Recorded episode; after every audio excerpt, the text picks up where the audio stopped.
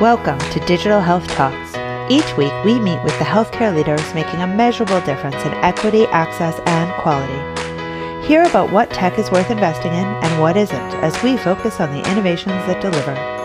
Join me, Megan Antonelli, and my friend Shahid Shah for our weekly No BS deep dives into what's really making an impact in healthcare.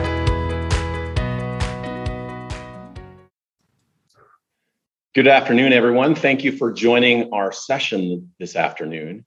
Today, we have the honor of talking with Rush University, and we're going to talk about efficiency gained in a very difficult place to gain any kind of efficiency, and that's the emergency department. I can tell you that because I'm a practicing emergency physician. My name is Dr. Donald Kosiak. I'm the Chief Medical Officer for Leidos.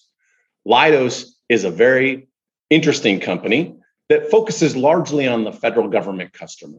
We've been in practice for more than 50 years, serving the government in things from defense to intelligence to healthcare.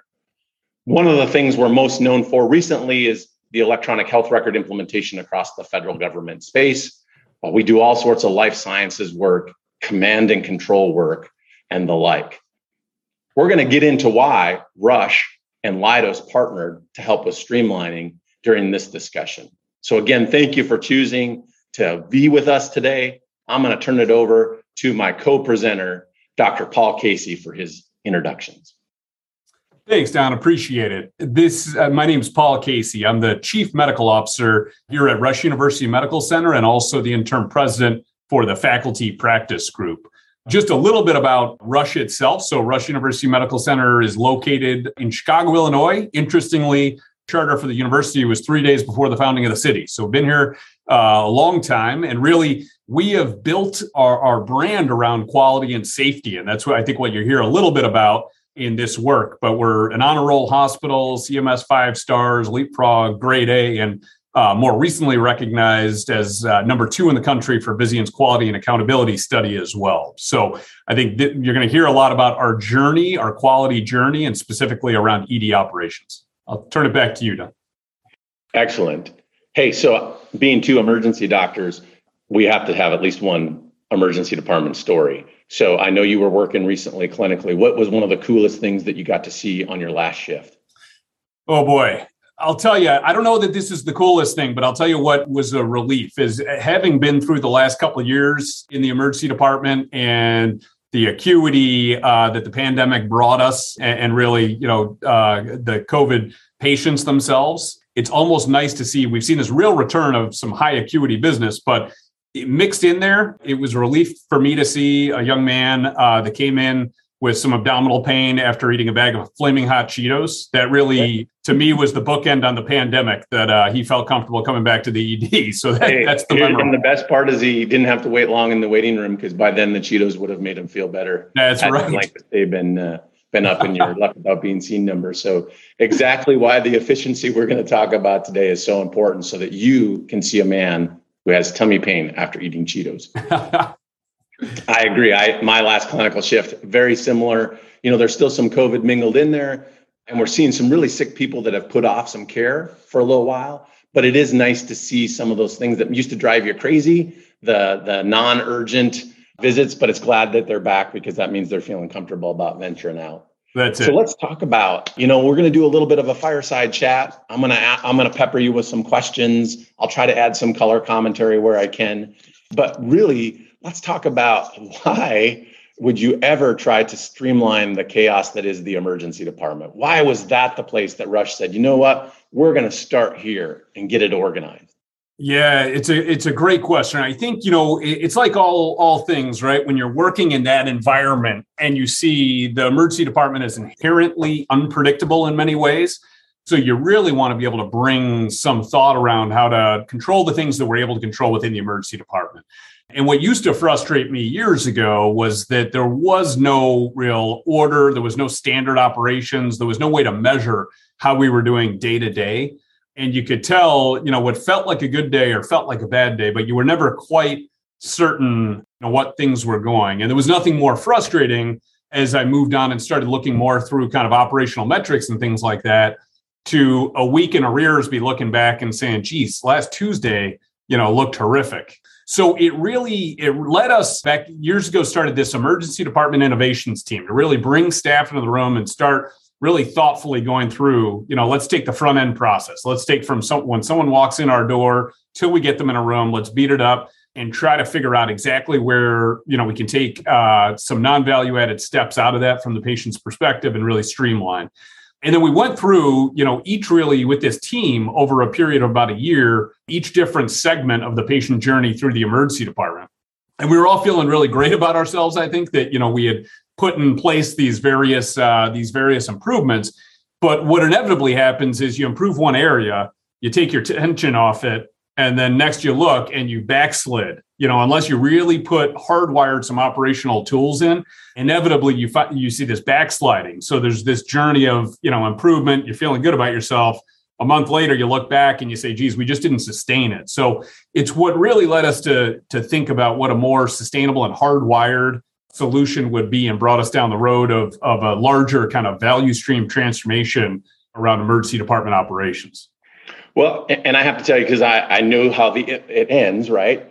Uh, you came up with some really interesting metrics that just aren't in the usual vocabulary for how you measure uh, emergency department throughput, like last to pull time and all sorts of things that just aren't standard. So when you started the journey, what kind of metrics were you looking at and where were you falling below what you would consider your standard, if you will?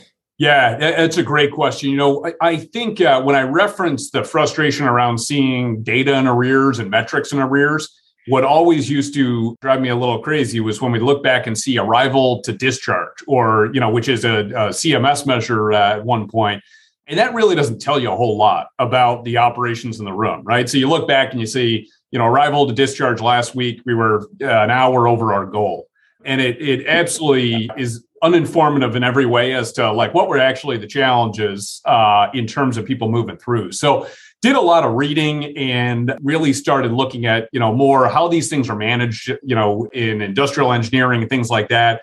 Even these days, you know, you go to Starbucks and you see that, you know, they have very uh, discrete steps. So that's what we did for emergency department. We really broke down into very discrete steps and blo- broke up into different operational units. So we could really measure things just like you reference. You know what's the last time we pulled a patient back? How many people are waiting to get into that particular area? You know operational unit or flow cell. What's the t- amount of time people have been in there and what are the barriers within that? So i think we'll see a little more of that. But you know as as we're looking at here really the important thing is as i said there's a lot of things we can't control within the emergency department you know, unlike other operational units, you can't always control the volume coming in the front door, nor how you're getting patients out into the hospital, uh, especially with ED boarding that many institutions struggle with. So we really tried to look at what do we have control of, and that's processes. That's the queue, the waiting, the patient paths, and really how we can manage those resources most efficiently. That led us to led us to some of those metrics. Yeah, perfect. And probably like every hospital and health system, you did the lean journey, right? And I love these slides that you have on uh, the board and the process.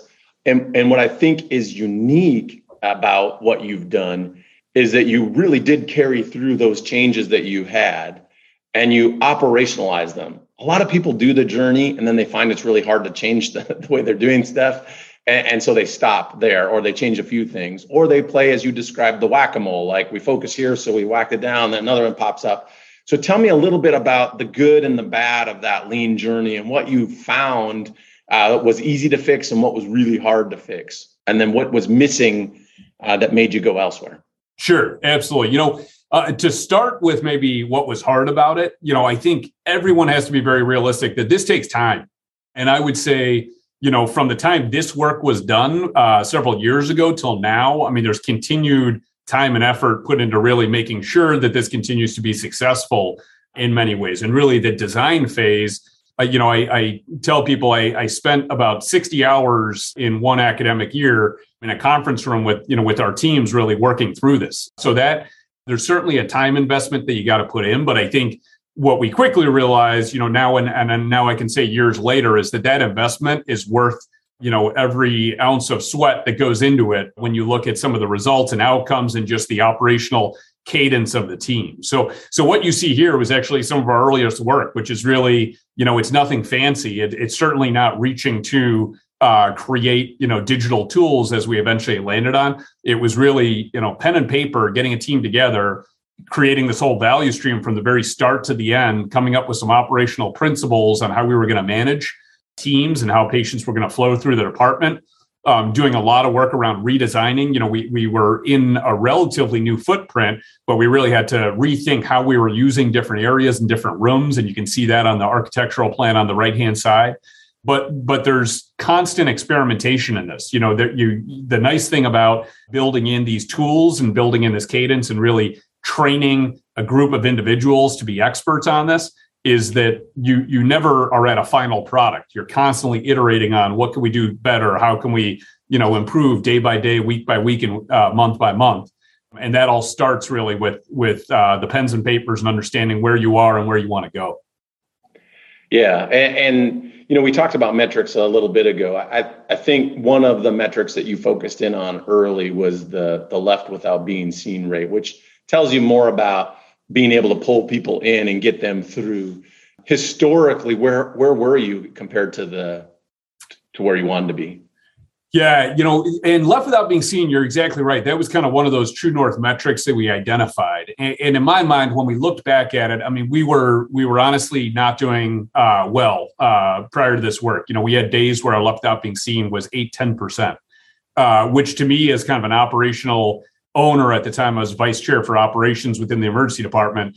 That to me is one in every 10 people that come to get care with us. We're saying, no, we can't take care of you, right? And that's just not acceptable for an emergency department where people, you know, are coming seeking care many of whom you know really in their mind are truly having an emergency whether whether you know the ultimate diagnosis is or is not there, there's a reason they came there to seek care so that's where we started. You know, we realized just from a business perspective as well as a uh, patient experience perspective, if we see that we can consistently drive that number down, um, you know, we start, targeted less than 2%, just given where we had started, and now, you know, even further down, that t- to us was one of the true indicators that we had really changed something and be able to provide the service that we intend to provide.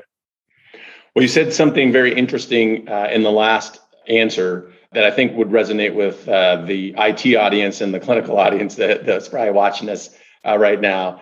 And the the word was constant tweaking, and uh, it's kind of a little bit of a setup in the sense that uh, you know you and I have been doing this a long time, twenty plus years of doing emergency medicine. I remember doing it on paper. I've been through three or four electronic health records, and uh, none of them, no matter which one you have, and I know you have a great one uh, are really good at the constant tweaking part, at least to respond quickly to the constant tweaking. Uh, was that a barrier that you found, or was that something that early worked, but as you got more advanced, you needed something different? Yeah, you know, I uh, so I also um, during this time was actually taking on a role within informatics as an associate uh, chief medical informatics officer, and to me, there was always the thought, you know, that eventually we had to be able to to make these tools sustainable. You know, we we started like everywhere with kind of uh, paper paper and pencil in terms of tracking our performance. And then we realized, boy, we, we really need this to be something that's more available to the teams, you know, on a consistent basis.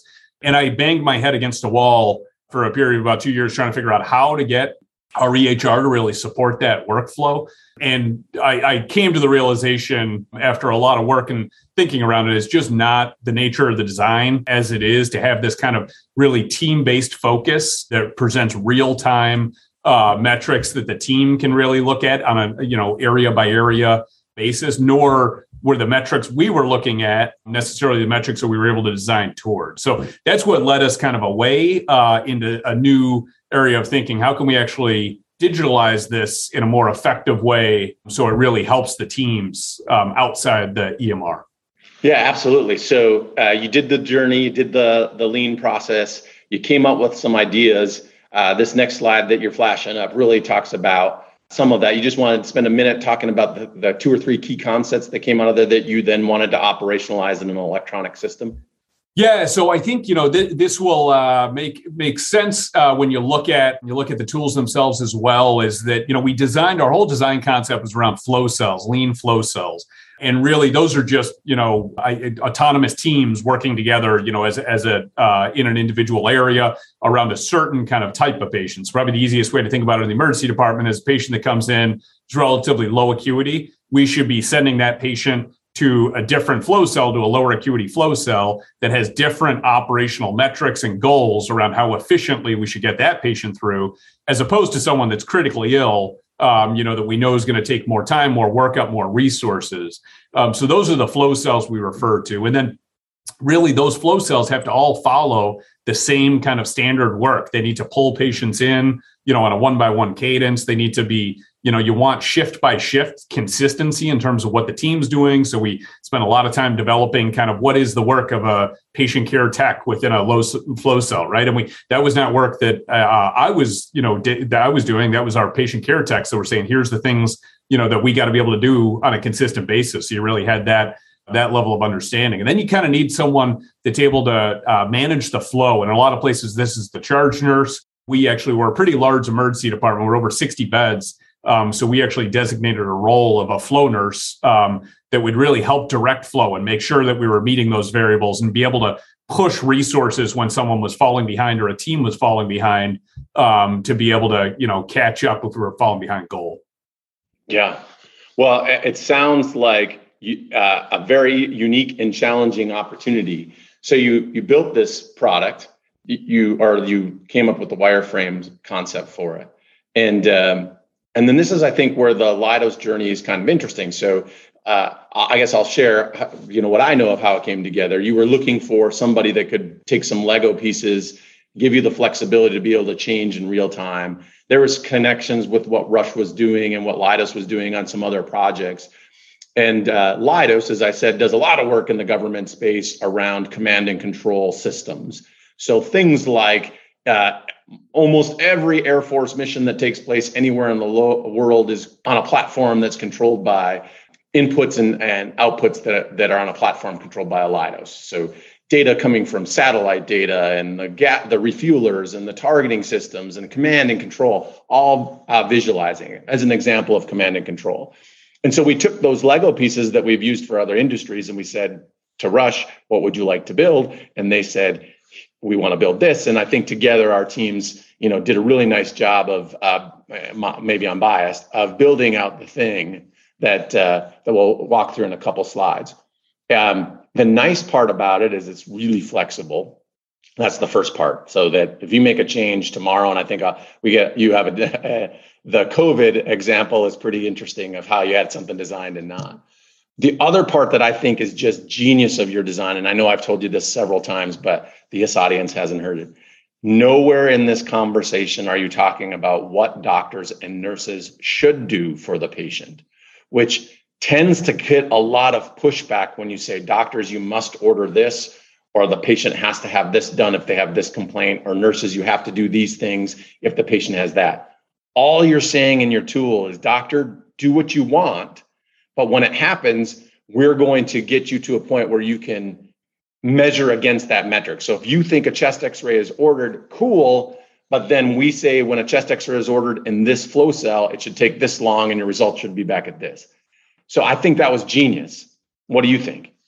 Thanks, Don. I, you know, I think a lot of this is funny, and this is where truly, you know, um, I can't remember if you and I have talked about this before, but this is where we we had started as you described you know we started with a relatively what i describe as a, a bootleg version compared to what you know what we have now uh, prior to partnering with Leidos um, we had just tried to stand up somewhat of a digital tool but wasn't as functional didn't look as great you know so so that's really where this partnership came together and the agility that we found in the tools with Leidos um, but as you described you know this is something that i had to message again and again is this is not trying to dictate the work. This is really trying to set expectations around, you know, here's our goal for when we order and collect a uh, UA um, to when it should be resulted. And if it's not resulted, uh, we should, you know, there should be a flag so that you're aware and the team's aware that this is something that's falling outside of our agreed, you know, service level agreement.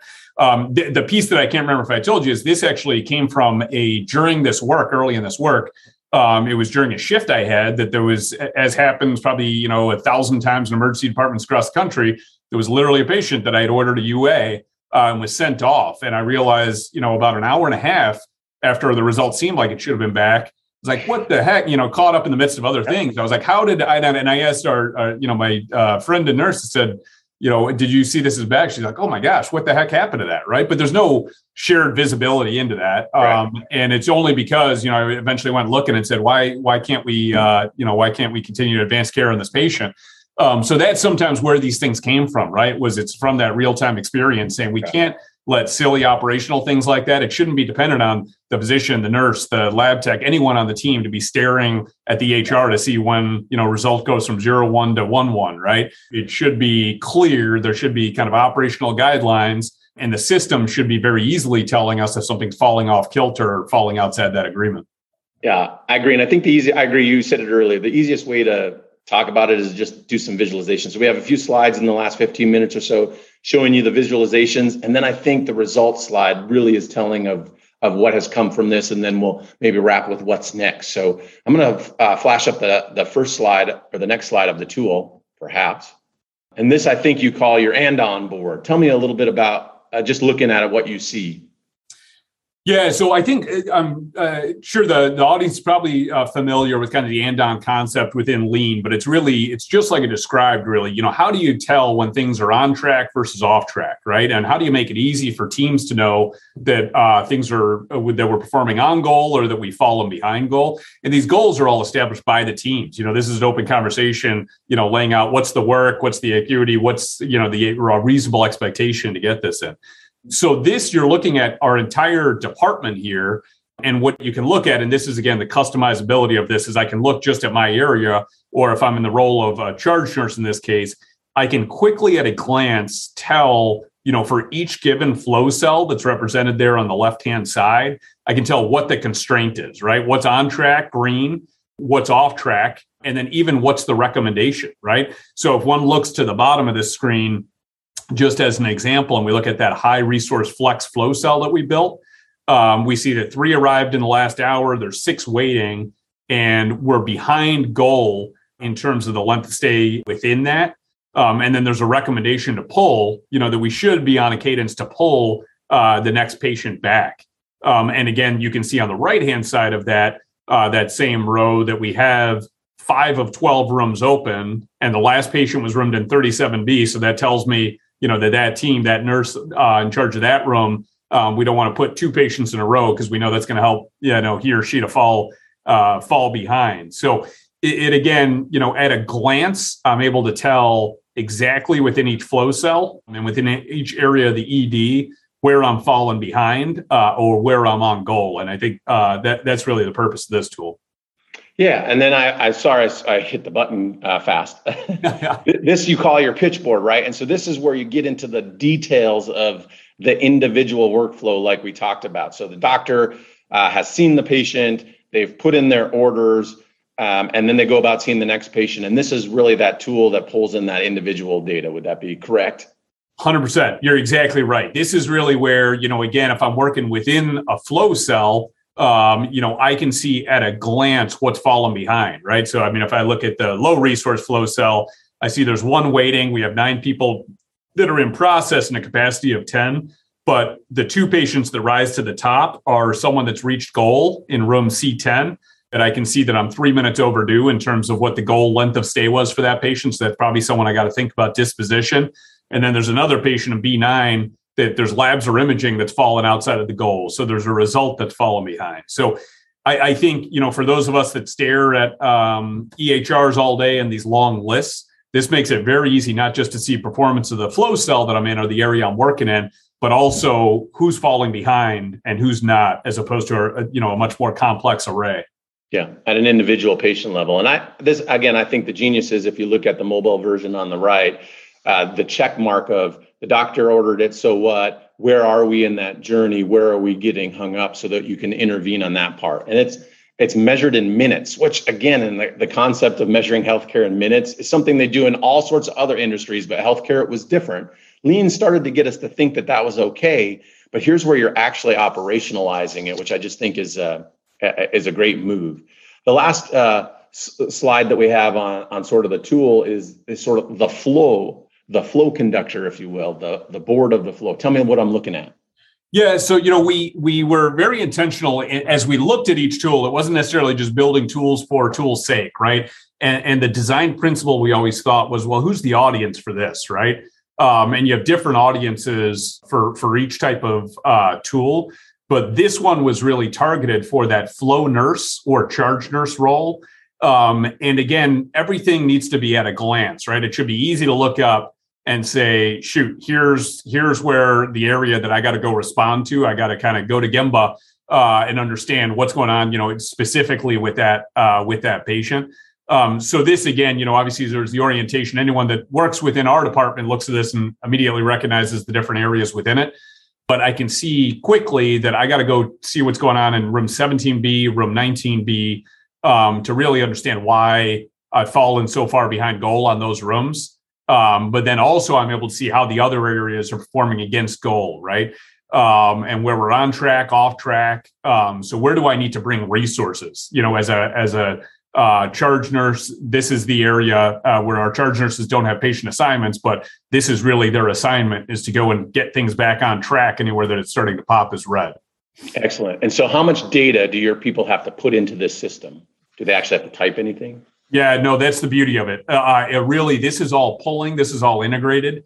Um, so there is no no data that's entered. There's no extra, you know, go check this box to uh, say it. It's all flowing um, seamlessly through the data that's in the EHR. Uh, so really, the, their only interaction with it is really to know where we are against goal. They're not they're not having to input anything uh, on their end. Excellent. So you did all this. You operationalized it with some tools I think this next slide is going to show us some results. So I got yeah. without being seen results slide. I don't know if you knew that was coming, but here it is. There it is. No, and this is uh, this brings back always PTSD, like the days spent like looking at these numbers. And as I mentioned, even if we went back even further, there were there were days or even days within this that it was as high as ten percent. You know, averaged out when we look at it on a on a month to month basis, uh, you know, up four and a half, five percent. So this is the piece I talked about earlier. You know, if one in every 20 people that walk in the door into an ED that's a volume of uh, 200, um, you know, you know, there's a number of people that came to seek care that you simply couldn't get to, which is unacceptable within an emergency department. So we so put you had couple, it, and then you started your process on paper and pen, right? So that's what. Yeah, that's it. That's it. So we, you know, this was the early iteration, and this is what I, it was. One of those things uh, I remember almost within a week, we said, geez, we did something right. Uh, you know, we so we introduced a number of these uh, uh, tools, and all of a sudden, things seemed to change like almost uh, you know within a week. And I really was holding my breath and wanted to make sure the data I was getting was right and go down and make sure things looked as good as they did because the volumes had held pretty consistent. But we saw we all of a sudden were reaching target and reaching targets more than just getting to those individuals. You know, for those that uh, are have their business hat on, that for our chief financial officer and chief operating officer at the time, that's additional patient visits, which of course is you know well, I think you said uh, seventeen hundred or something. That's that's a lot of extra patients a year that we're leaving that now are being taken care of, let alone 100%. the financial return. That's it. That's exactly it. And then I think um, this next step was where you said, "Yeah, it was cool. We played whack a mole, though. We started focus on it. Then we started other things. Then there's staffing challenges. Then there's inpatient capacity flow challenges, and it sneaks it. back up." That was it. Yeah. So we hit a period where we started seeing this little bit of slippage, you know, away. And it was also during this period um, that we were actually short. We were having to shut down some. We had some capacity constraints on the inpatient side um, that we had shut down. So that resulted in some more uh, some more boarding. And then our ED staffing was actually a uh, challenge. So you know, I, I never expected that we were going to be able to take our eye off this, and it was just going to continue to flow in perpetuity. But this is actually where we started engaging around uh, with Leidos around we need better tools uh, and we need better design and we need more accessibility to actually really be able uh, to bring bring these new tools to bear. So this we started in about January 2020. Then look at this. Look what happened. It was so yeah. perfect. I don't know what happened, happened, back in March 2020, but uh, yeah. yeah. all of a sudden, right? All of a sudden, we had you know COVID hit us, and, and we were trending down in the right direction, and then suddenly this was down, but not necessarily uh, volumes were down too, right? People were afraid of coming to the emergency department for you know for good reasons, and we were taking care of a number of uh, COVID patients. So you know, I want I was really eager to see as we emerge from COVID what results would look like because that would tell us are these new tools really working. So we you know this was in control, but I'm happy to say that you know as we emerged out of COVID as well. uh, further into 2021. Um, uh, you know, as as the peaks had gone down, you see that in spite of high volumes, we were back to the same volumes we had seen back, you know, a year or two prior. Um, but we had far better control over left without being seen, which which to me really was an indicator. Okay, this is working. You know, the, the, this is more uh, the operational platform and the tools that we uh, have the teams using seem to be uh, sustaining. Well, I know we uh, uh, we'll try to get some chat answer question and answer if we can, but um, what's next? You know, you have all these Lego pieces. What do you want to focus on next in the last few minutes we have? Yeah, you know, I think one of the interesting things, and you and I, you and I talked a little bit about it uh, early on, is in post pan, we're moving hopefully toward post pandemic world, right? Uh, and what we're already seeing, you know, um, as things are a little better controlled, is there's this return of really high acuity uh, volume, um, and and that leads to challenges itself. I think you know a number of uh, departments across the country are probably struggling again with some staffing challenges, or they're staffing with board, they're uh, you know challenged with boarding, things like that. I, the way that this happened, you know, it's somewhat serendipitous, but the fact we have these tools in place that seem to be keeping a lot of those, again, the things we can't control as directly it seems to be keeping check on those, and people are in this operational cadence. I think it's helped our teams, and even with this return of really high high acuity volume, our teams are doing you know doing well with this, uh, which to me is a great relief because we've all just been through uh, you know a horrific. Uh, couple of years in terms of uh, I, am hoping there's only one pandemic we work through in a career, a global pandemic. I, but I uh, agree. I agree completely tough it was not, it's not been a fun uh, 18 to 24 months. I, I, would agree completely.